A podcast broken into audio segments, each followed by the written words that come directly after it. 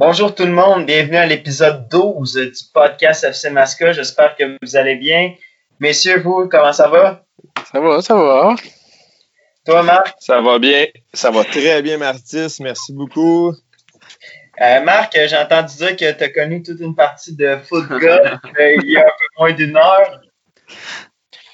Ouais, ça a été moyen, euh, je t'avouais. Euh, retour au jeu, hein, comme on pourrait dire. Euh, gros retour au jeu. non, exact. On t'a joué au foot golf, petite activité. C'était bien plaisant. As-tu mis le ballon dans l'eau? Non, ben non. Non, non, non, non, Mais en tout cas, on en parlera un moment donné, mais il y en a un que je pense qu'il adorait patauger. Euh, parce qu'il est allé quatre fois. Euh, sérieusement, c'est pas des farces. Au début, j'étais comme crime trip. Euh, aller dans l'eau, puis la prochaine fois, on l'amènera, euh, je sais pas trop, safari. Ouais, glissade d'eau, mais encore là, au glissade d'eau, l'eau est propre. Là, il était vraiment dans au safari avec le petit cours d'eau plein de. Bon, hein, les images, j'espère que vous. Toi, toi, Louane, euh, comment tu décrirais la partie de marque de tantôt? Oublie pas, que, oublie, pas, que tu vas un poste sur le 11 partant. il, il était pas dans mon équipe, fait que j'ai juste eu les ressentis à la fin, puis il avait pas l'air de bien content. C'est bon. Et sinon, Louane, ça va? Ouais, ça va très très bien. Une fracture au pied. Ouais. Ah, il sera pas sur l'ose par terre. Tantôt, il me dit Ouais, Marc, ça recommence. Euh, je pourrais jouer de mon pied gauche. Crime, son pied gauche, il est pas tant bon en plus. merci, merci. Euh, donc, euh, Laurent, qu'est-ce qu'on a cette semaine au menu? Oui, donc euh, cette semaine, on a reçu Étienne Lucier, euh, qui est coordonnateur à l'Association euh, régionale de soccer Richelieu à Masca. Donc, on a fait une petite interview avec lui justement pour parler un peu de, de, de son rôle, puis aussi du, du retour au jeu au Québec. On le sait avec l'annonce qu'il y a eu justement du gouvernement comme quoi le soccer pouvait reprendre. Et Étienne, lui, il a beaucoup de, réunions avec euh, Soccer Québec, donc il est au cœur de, ces informations-là. Donc, on a eu la chance de lui parler à Marc aussi euh, en lien avec euh, le FC Saint-Hyacinthe. donc, c'est une, bonne entrevue pour que les, gens puissent comprendre un peu mieux ce qui s'en vient. Oui, puis ça prouve à quel point on est un podcast sérieux. On a interviewé un propre membre de l'organisation du podcast qui nous donne beaucoup de crédibilité. Merci Marc d'avoir été sur l'entrevue. ça fait plaisir, ça fait plaisir. Puis encore là, on peut déjà vous briefer, mais c'est sûrement l'épisode le plus rough ah jamais eu. Beaucoup de censure euh, qu'on a oublié de faire, mais des euh, gros mots que je dis euh, durant l'épisode. des tabarnouches, des estiques.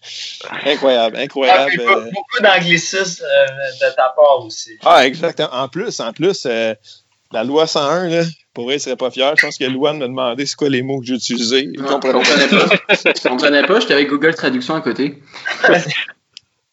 Bref, euh, écoutez, euh, soyez prudents en écoutant l'épisode. Euh, à ne pas écouter pour les 13 ans et moins, puis sinon pour les autres, bon épisode.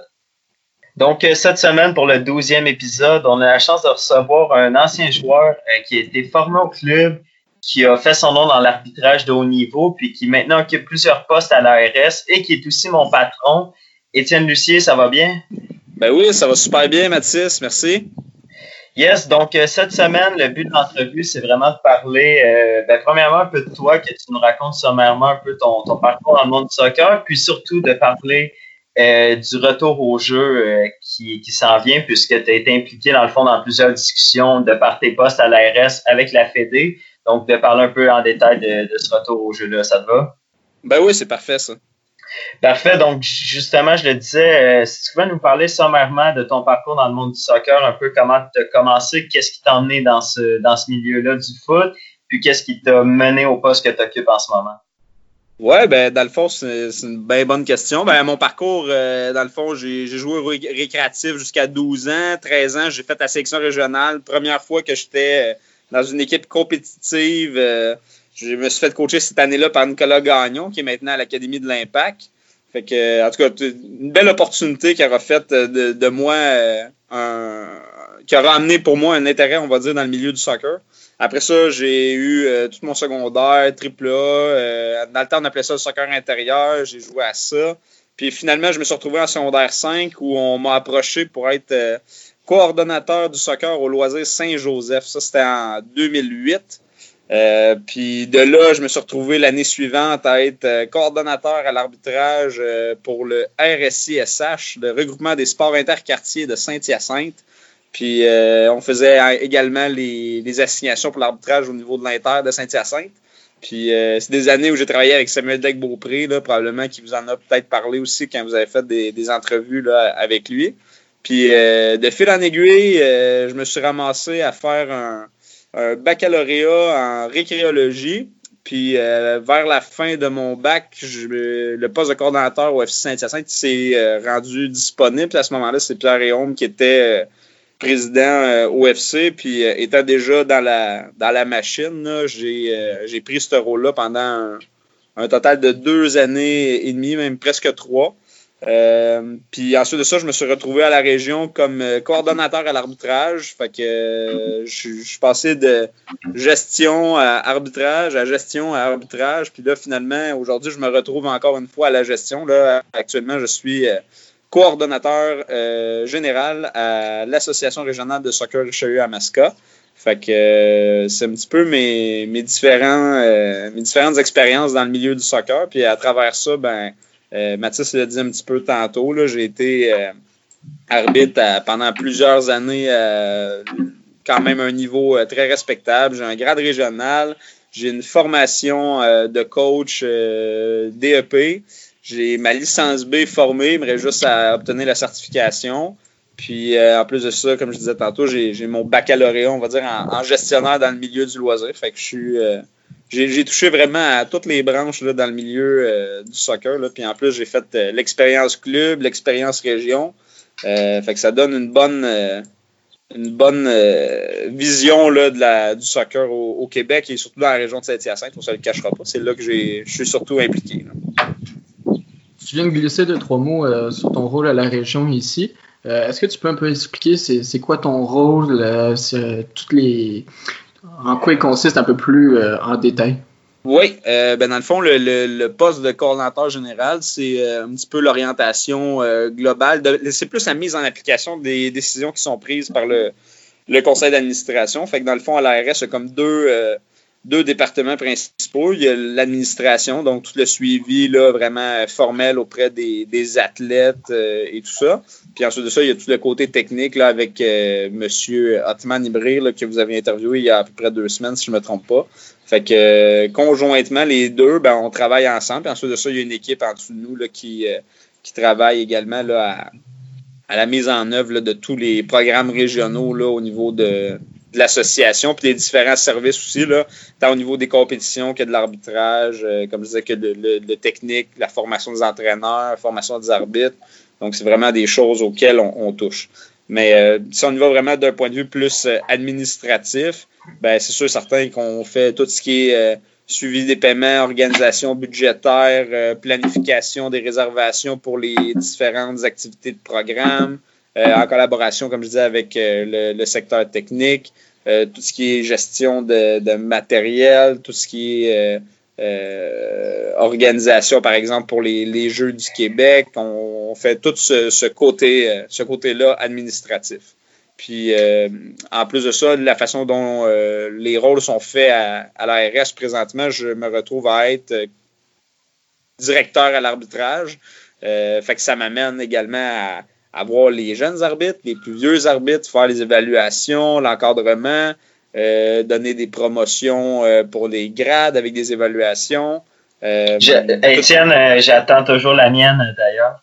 Oui, c'est une question. je pense que ça va attendre au moins un an encore à cause du COVID. Hein? Ah, ok, c'est bon, ça, c'est bon. Fait que c'est un petit peu ça que, je fais là à travers le, volet arbitrage. Puis c'est sûr et certain qu'on a différents, différents aspects à prendre en considération. Beaucoup de travail en collaboration avec les clubs. Euh, jusqu'à l'année dernière, euh, dans le fond, je m'occupais également des compétitions, fait que ligue de futsal, euh, ligue régionale durant l'été. maintenant, on a un, nouvel, nouvel adjoint au point de vue administratif là, qui me donne un coup de main, entre autres, surtout pour le secteur compétition. Fait que ça permet également d'alléger un petit peu ma tâche de, ce point de vue-là. Puis c'est sûr certain que ça fait beaucoup de, réunions au-delà de ça. les, comités régionaux d'arbitrage, les comités de direction générale à la fédération, euh, les conseils d'administration de l'ARS, euh, les comités compétition, le communément appelé le COCO. Euh, ensuite de ça, les, rencontres de CTR, quand je peux y aller, j'y vais aussi, comité technique régional avec les, directeurs techniques de clubs. fait que ça fait, ça fait beaucoup de, beaucoup de branches à connaître un petit peu là, afin de, bien saisir les rudiments du, milieu du soccer québécois. Oui, puis juste avant d'enchaîner, je veux vraiment prendre le temps de le dire. Tu, viens un peu de, faire de la nomenclature de tout ce que tu fais de par tes, différents postes.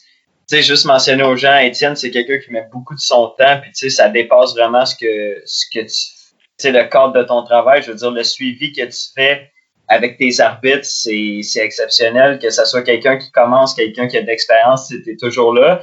Puis je pense que de par la qualité d'arbitres qui sont sortis au courant des dernières années, qui sont sur les programmes de la Fédé, puis le nombre d'arbitres euh, qui sont sur la liste provinciale, pour le peu de matchs 3 qu'on a en région, ça prouve vraiment que tu fais un travail exceptionnel à ce niveau-là. Moi, je parle vraiment au niveau de l'arbitrage parce que c'est, je suis dans ce milieu-là, mais honnêtement, félicitations parce que ça, c'est, euh, c'est ça prouve vraiment que tu fais un travail exceptionnel. Fait que good job, euh, good job à ce niveau-là.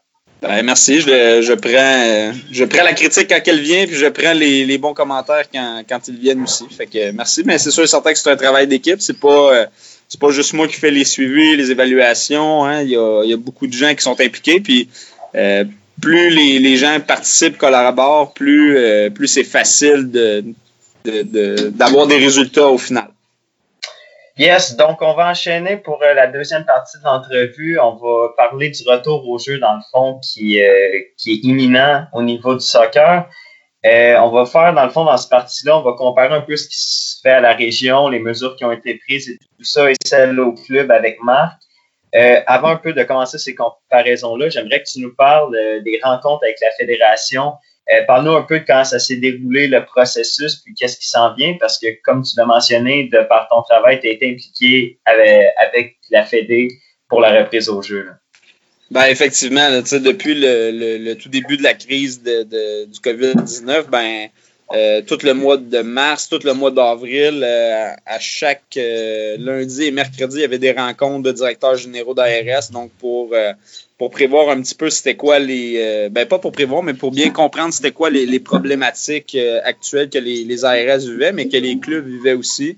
Euh, pour essayer déjà de, planifier des solutions, puis mettre le, plan, le plan de reprise, là, faire cette planification-là.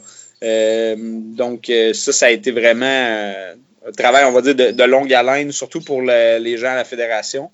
Puis ensuite de ça, c'est sûr et certain qu'au niveau de, de l'ARS et des clubs, on avait à, à, suivre un petit peu qu'est-ce qui était euh, orienté.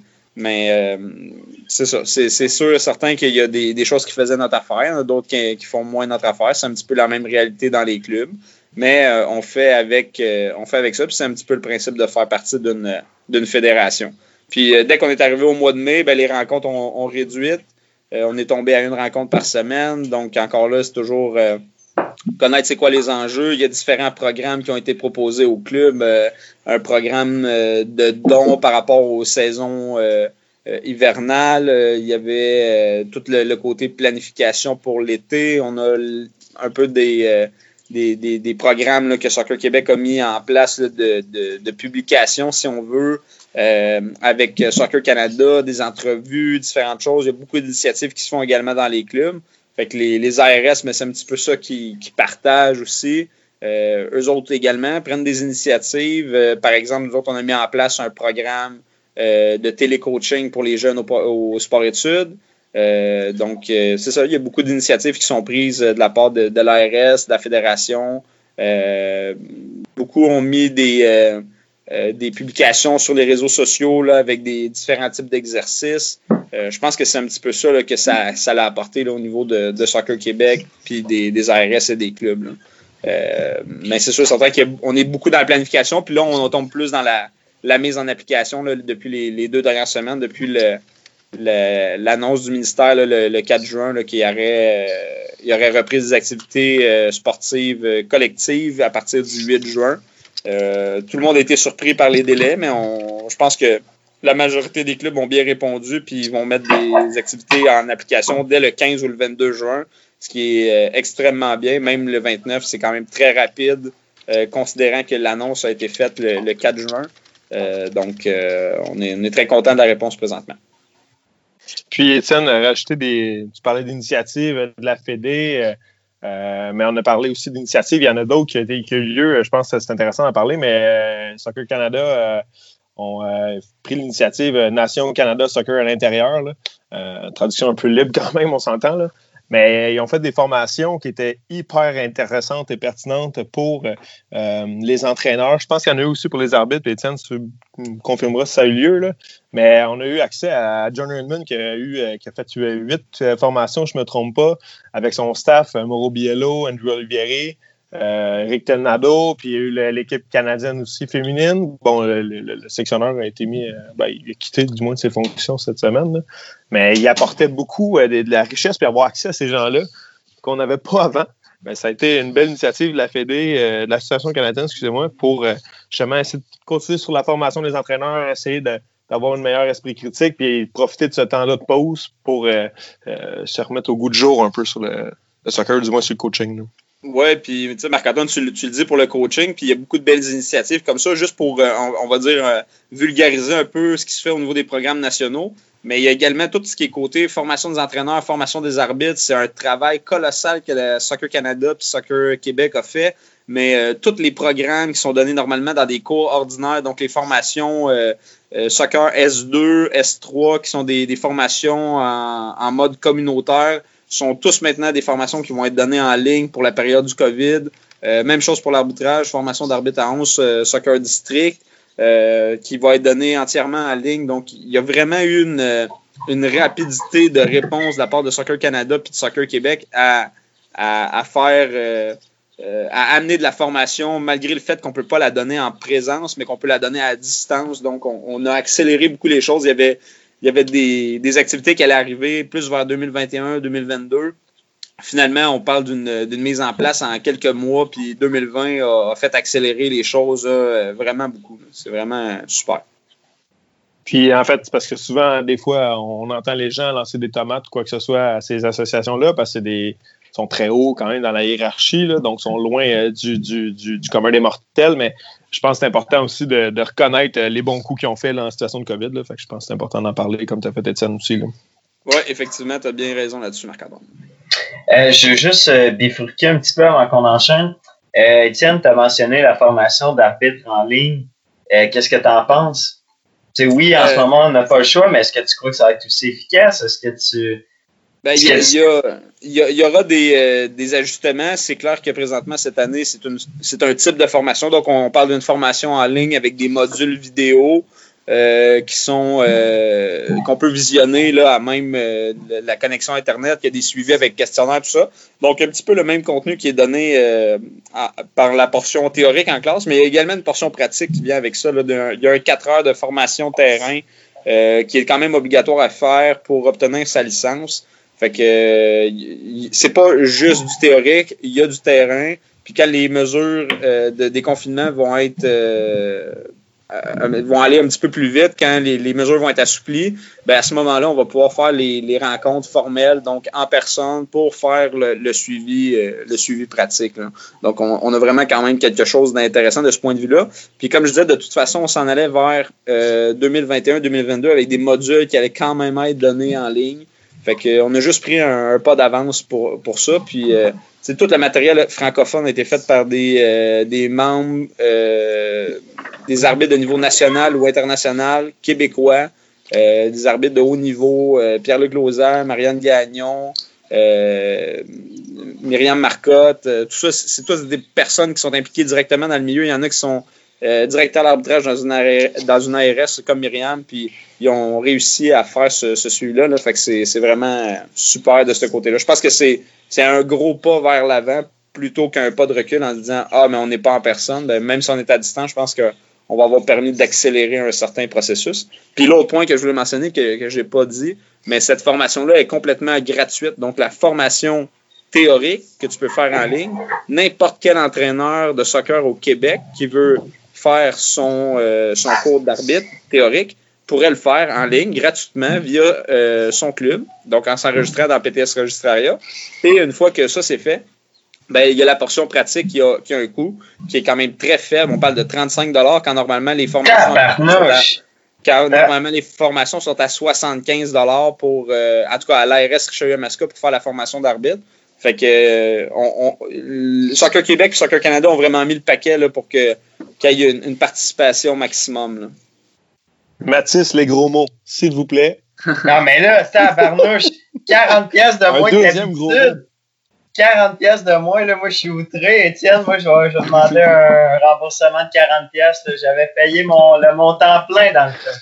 Ouais, mais on parle de 12 heures de moins de formation en personne. C'est ça l'essentiel euh, la réduction du prix. Hein. On ne se le cachera pas. C'est euh, mm. que les formateurs font juste répondre aux questions via un, un chat plutôt que d'être là 12 euh, heures de temps en personne pour donner une formation théorique, en plus de faire les 4 heures de formation pratique.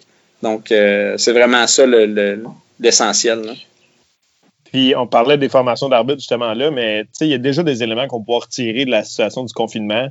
Euh, puis, tu sais, je sais pas à quel point ça pourrait être intégré, maintenant pour les licences B et tout, au niveau du coaching, mais la section théorique, c'est certain qu'il y aurait un moyen d'arriver à amener ça euh, en formation, euh, que ce soit Zoom, Team, peu importe, mais en, diffusion web. Euh, il y a tellement d'organismes qui ont amené ça à des webinaires. je pense qu'il y a quand même des éléments positifs pour sortir du confinement, puis on va arriver à, être plus efficace dans notre, notre coaching, mais dans notre formation, puis d'amener encore du soccer de plus haut niveau. Parce que si les arbitres sont encore plus formés, sont plus au courant de, leur processus, les entraîneurs aussi, ben, c'est juste le joueur également qui va en bénéficier. Fait que je pense que cette partie du confinement va juste améliorer tous les, processus euh, de formation de l'association canadienne, puis Soccer Québec, puis même dans les clubs. Euh, je ramène ça même dans les équipes, qu'on essaie de faire des formations euh, un peu plus tactiques, de visionnement vidéo avec les joueurs, mais arriver chez en Zoom ou quoi que ce soit, je pense que tout le monde peut être dans le confort de leur maison, puis arriver à, prendre leur aise, à bien écouter les vidéos versus se déplacer. Des gens qui sont moins à l'aise avec ça aussi. Exact je, pense que Marc-Antoine, tu t'as dit quelque chose d'intéressant, c'est de dire quelque chose qui nous semblait un peu impossible il y a trois mois et va maintenant devenir la norme. Tu sais, faire des mhm. rencontres à distance, faire du vidéo, ça va devenir quelque chose de très concret pour les gens parce qu'on va l'avoir expérimenté par obligation durant trois mois. Fait que ça, ça va avoir accéléré grandement le type de formation qu'on va donner à nos joueurs, nos arbitres, nos entraîneurs, etc. C'est triste, je pourrais plus aller à Laval manger un petit cage au sport, par exemple, quand on avait des formations au Saint-Hubert. Malheureusement. C'est triste. Étienne, concrètement, la région Richelieu-Masca a pris quoi comme mesure due au COVID pour cette euh, saison de soccer? Oui, ben, dans le fond, euh, je pense que j'ai commencé un petit peu à en, parler tantôt, mais entre autres, pour les, programmes qui avaient lieu en mars, on parle euh, vraiment d'un modèle spécial pour pour les jeunes au sport-études, donc ce qu'on a appelé le, télécoaching. Euh, au départ, c'est une initiative de l'ARS Concordia, puis on a réussi à la mettre en application à l'ARS. Fait que les joueurs avaient soit des formations d'entraînement en vidéo, soit il y avait des exercices à faire à la maison, soit qu'il y avait euh, euh, de l'analyse vidéo à faire. Donc, il y avait différentes activités à chaque jour de la semaine durant la période là, du 13 mars ou 15 mars jusqu'au 6 juin. Fait que durant toutes ces semaines-là, les jeunes du sport-études n'ont pas été laissés pour compte. Donc, c'est quelque chose qu'on a maintenu. On a eu quelques séances là, d'annuler pour le, programme de sélection régionale, puis ensuite de ça, le, CDR. Euh, on regarde encore une façon là, de, pouvoir les, reprendre là, euh, durant la saison estivale. Euh, sinon, c'est sûr, certain qu'au niveau des Jeux du Québec, on a été pris pour arrêter complètement nos activités. Euh, l'annonce de, de, Sport Québec a été faite quand même relativement rapidement au, mois d'avril. Euh, donc là, nous, ça nous a chamboulé quand même beaucoup euh, parce que ça reste que c'est la principale activité durant la période post-école, donc quand on, tombe à la fin juin.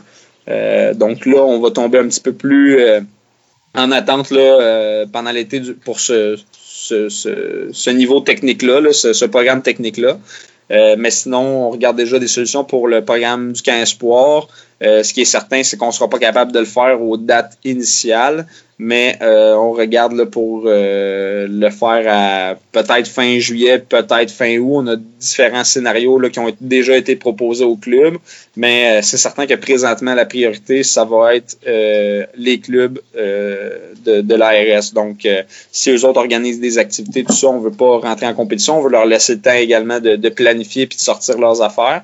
Leur, leur planification estivale mais c'est sûr et certain qu'on va euh, travailler en collaboration avec eux autres. Euh, dès qu'il y aura des annonces faites par euh, le ministère pour, pour parler de la reprise là, des activités, matchs, etc., ben c'est sûr et certain que, que l'ARS va, va être présente puis va collaborer avec ses clubs à ce niveau-là.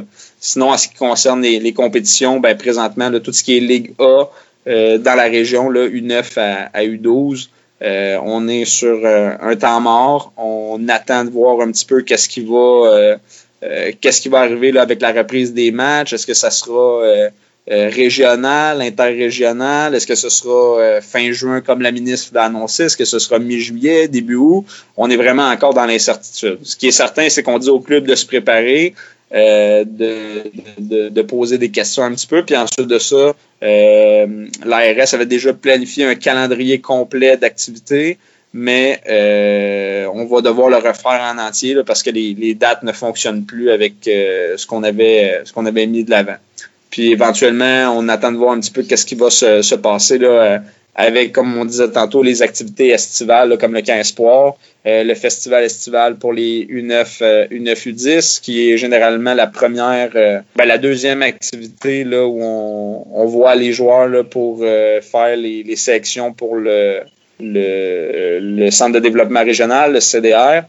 Mais je ne vous cacherai pas non plus qu'il y avait des changements qui allaient arriver. Euh, normalement dès cet automne à cause du programme de reconnaissance des clubs de Soccer Canada. Euh, donc ça, ça vient chambouler un petit peu nos, euh, notre organisation, nos projets de notre côté, mais dès qu'on aura plus de nouvelles, c'est sûr certain qu'on va les, annoncer, mais il y aura des modifications là, actuellement au, service offert de, de programme CDR. Étienne, on a parlé tantôt des rencontres qu'il y avait eu à la Fédération Soccer Québec. Puis là, on a parlé quand même euh, avec ta réponse de, de, ce qui allait se passer cet été.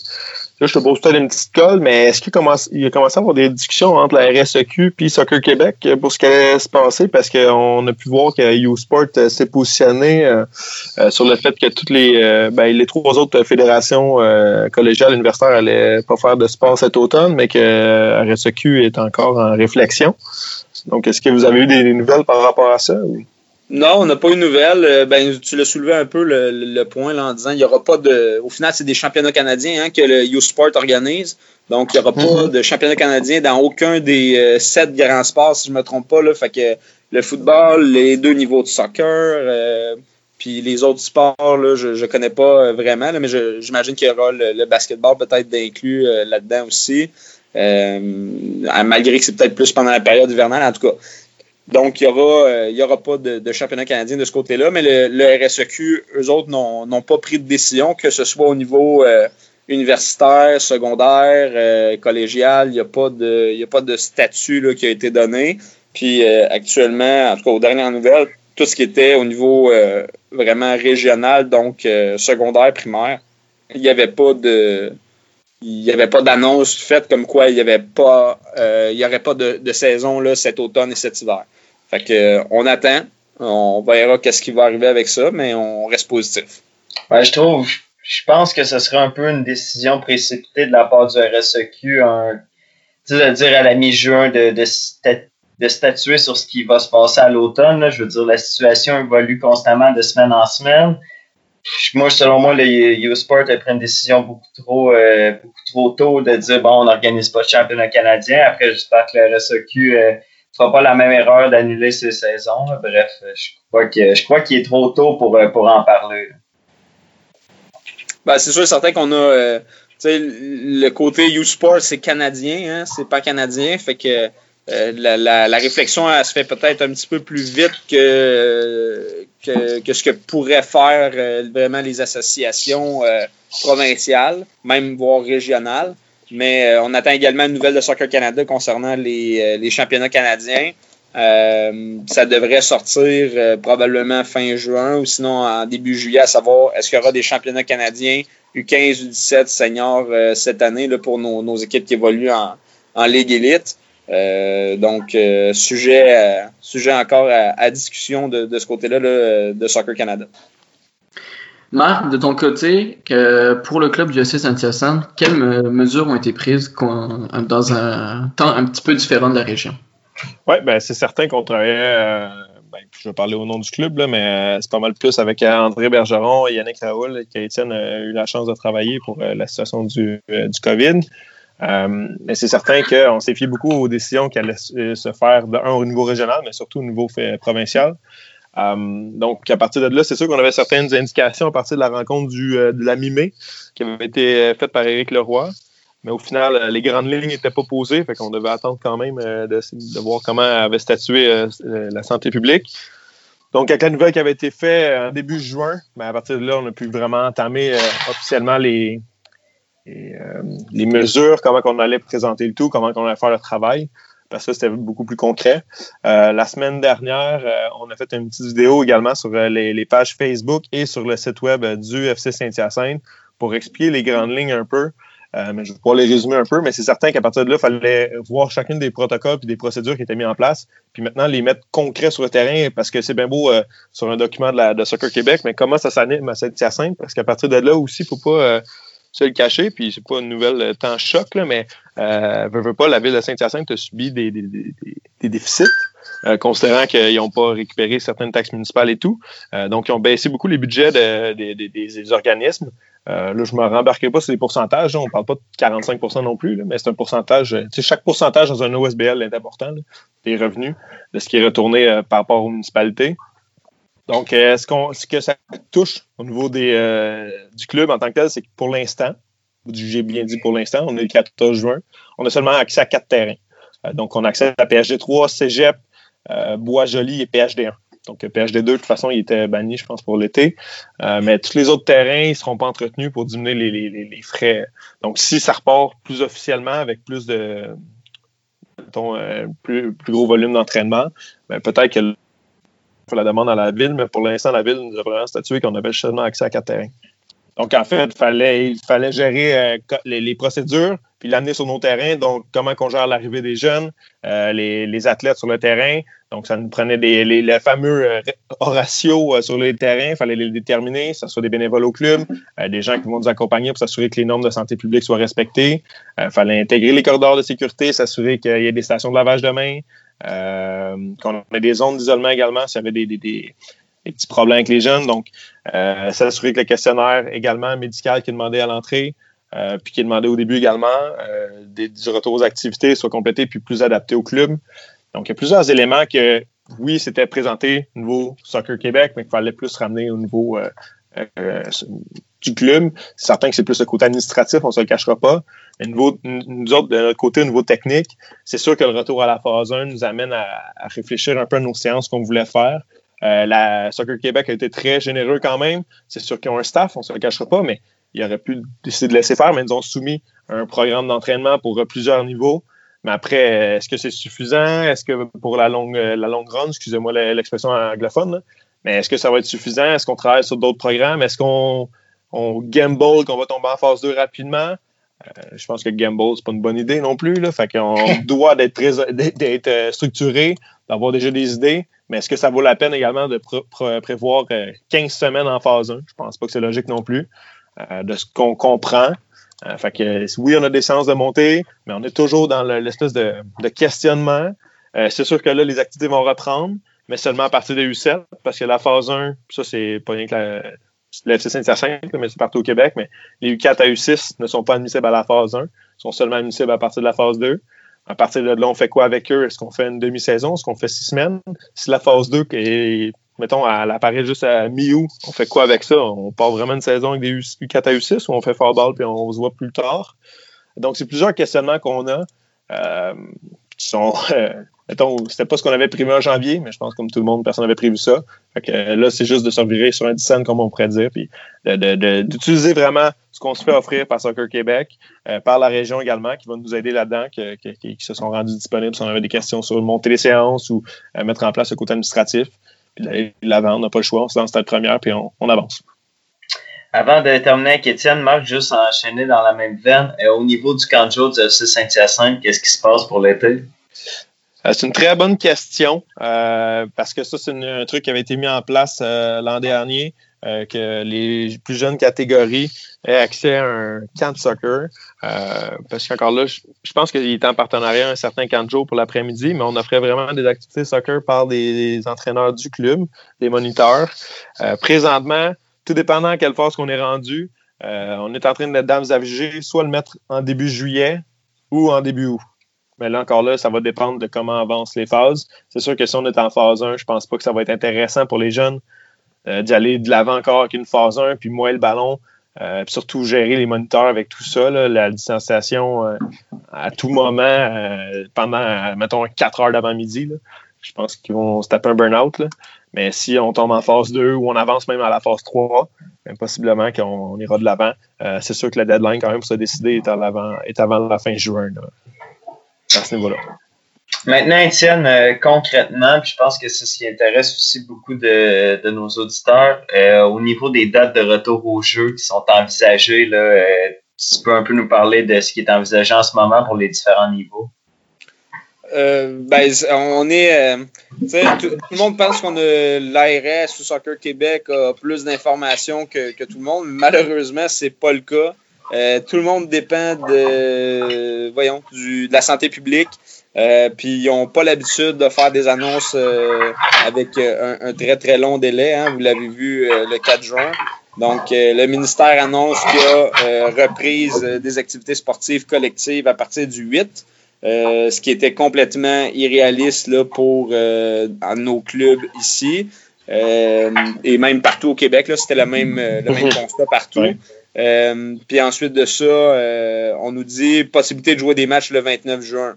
Euh, une semaine auparavant, vous m'auriez posé la même question. Je vous aurais dit, je m'attends possiblement à avoir une phase 1, peut-être une phase 2 vers le mois d'août. maintenant, on nous annonce qu'on va jouer des matchs fin juin normalement, des matchs adaptés. la volonté de Soccer Québec, c'est pas de jouer des matchs adaptés, c'est de jouer des matchs normaux avec euh, peut-être certaines consignes qui pourraient, euh, qui pourraient venir. Là, euh, je donne un exemple comme ça qui me vient en tête, les touches, où on touche le ballon avec les mains. Peut-être qu'on n'aurait pas le droit de faire de touches. ceux qui ont écouté peut-être les interventions de Mathieu Chamberlain, le directeur général de Soccer Québec, aux différents réseaux médias, on parlait par exemple de d'un délai qui était long, là, euh, le temps où il y avait un mur, où les joueurs sont collés. Euh, donc, principe de proximité, sont collés plusieurs secondes de temps. Donc, est-ce qu'on pourrait avoir une règle comme au futsal arrivé avec euh, un certain délai pour exécuter un, coup franc? Peut-être. c'est des suppositions en passant. Hein. J'ai pas j'ai pas d'informations privilégiées. C'est quelque chose que je vous dis comme ça, là, qui pourrait, selon moi, être faisable. Euh, mais ensuite de ça, en ce qui concerne les délais, on espère le plus tôt possible. Euh, mais euh, sérieusement, c'est vraiment, vraiment difficile d'avancer une date. on espère qu'il y aura des nouvelles au niveau du déconfinement là, pour les, les 40 jours.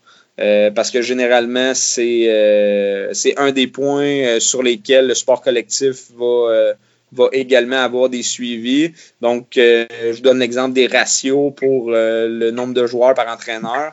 Ben, quand il y a eu l'évolution pour les 40 jours de passer de 10 euh, jeunes pour un animateur à 15 pour les ratios normaux, ben, le volet sportif a également tombé dans ces ratios-là. Donc, présentement, pour les 9 ans et plus, on parle de un entraîneur pour 15 joueurs. Puis pour les 7-8 ans, pour la phase 1, comme Marc-Antoine a expliqué tantôt, ben, on parle de un entraîneur pour 12 joueurs. Euh, donc, euh, l'évolution se fait un petit peu avec les autres, euh, les autres réactions aussi, les, autres actes de déconfinement, on va dire. Là. puis essentiellement ceux des 40 jours présentement qu'on suit beaucoup là, du côté de, de, Soccer Québec puis du sport collectif.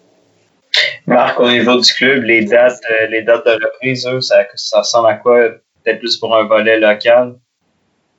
Oui, ben, je vais commencer avec ça, puis j'enchaînerai. Ben, en tout cas, je vais commencer avec ça. Donc, euh, le, retour, en fait, au FC Saint-Hyacinthe pour euh, tous les niveaux, c'est le 28 juin. théoriquement, il y a des clubs qui commencent plus tôt. Là, si je prends par exemple, on, on chez Yamaska, mais la Rive-Sud a décidé de se positionner de leur côté, que tous les clubs allaient recommencer en même temps. Je ne me trompe pas, c'est le 22, tiens, si je ne me trompe pas. Oui, c'est euh, exactement. D'un commun accord pour euh, un côté plus solidaire, qu'ils disent. Bon, à partir de là, c'est plus à quel point les clubs étaient prêts. Est-ce que Saint-Hyacinthe était prêt ou non? Je pense qu'on était prêt. Euh, mais on voulait juste s'assurer que tout soit fait soit conforme, que, parce que, comme Mathis, tu as bien, bien dit plus tôt, là, euh, ça évolue tellement vite. Euh, ça se peut qu'on ouvre le 22, euh, le pire.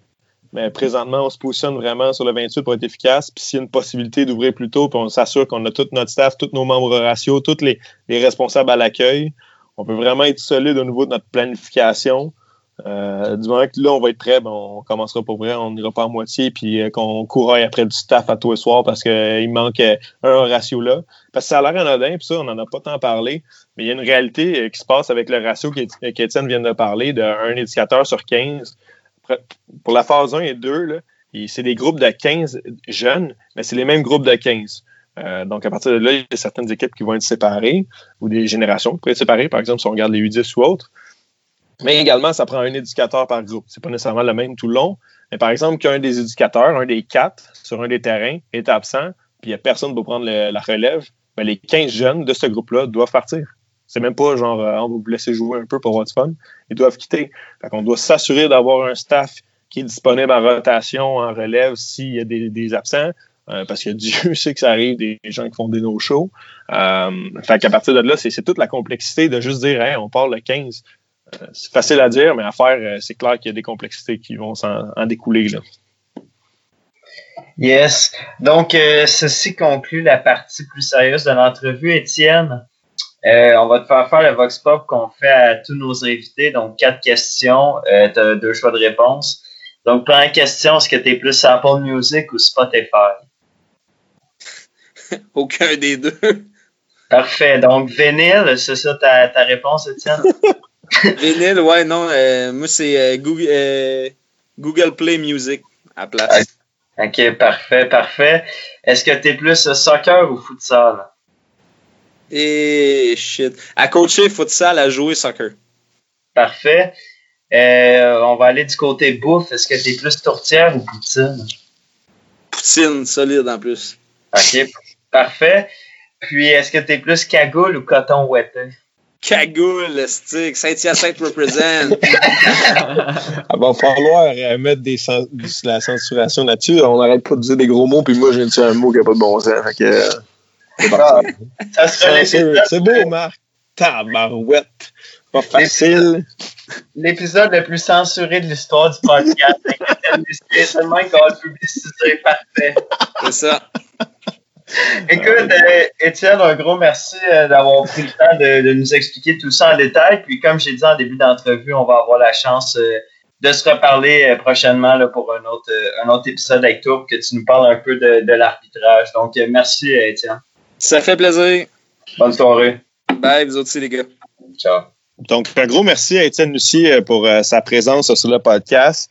Euh, on va, comme euh, Mathis a eu la chance de lui avoir dit, euh, on va la recevoir par la suite pour parler plus en, profondeur de son côté d'arbitrage. mais vu que moi, j'ai déjà donné mon opinion un peu ce qui allait se passer au FC Saint-Hyacinthe, j'aimerais vous entendre, les gars, comment vous voyez le retour au jeu? Puis de un, avez-vous out également? Donc, je vais commencer avec Louane. Ben, j'ai hâte, j'ai hâte, ça c'est sûr. je suis très content de savoir que ça, ça va plus vite que prévu. Tu Johan, t'as hâte de réchauffer le banc euh, pour Marc? Euh, t'as hâte de réchauffer le banc dans l'équipe à Marc? Est-ce que c'est quelqu'un qui parle? Non. si son, si son pied droit est rétabli, euh, il va commencer, c'est correct.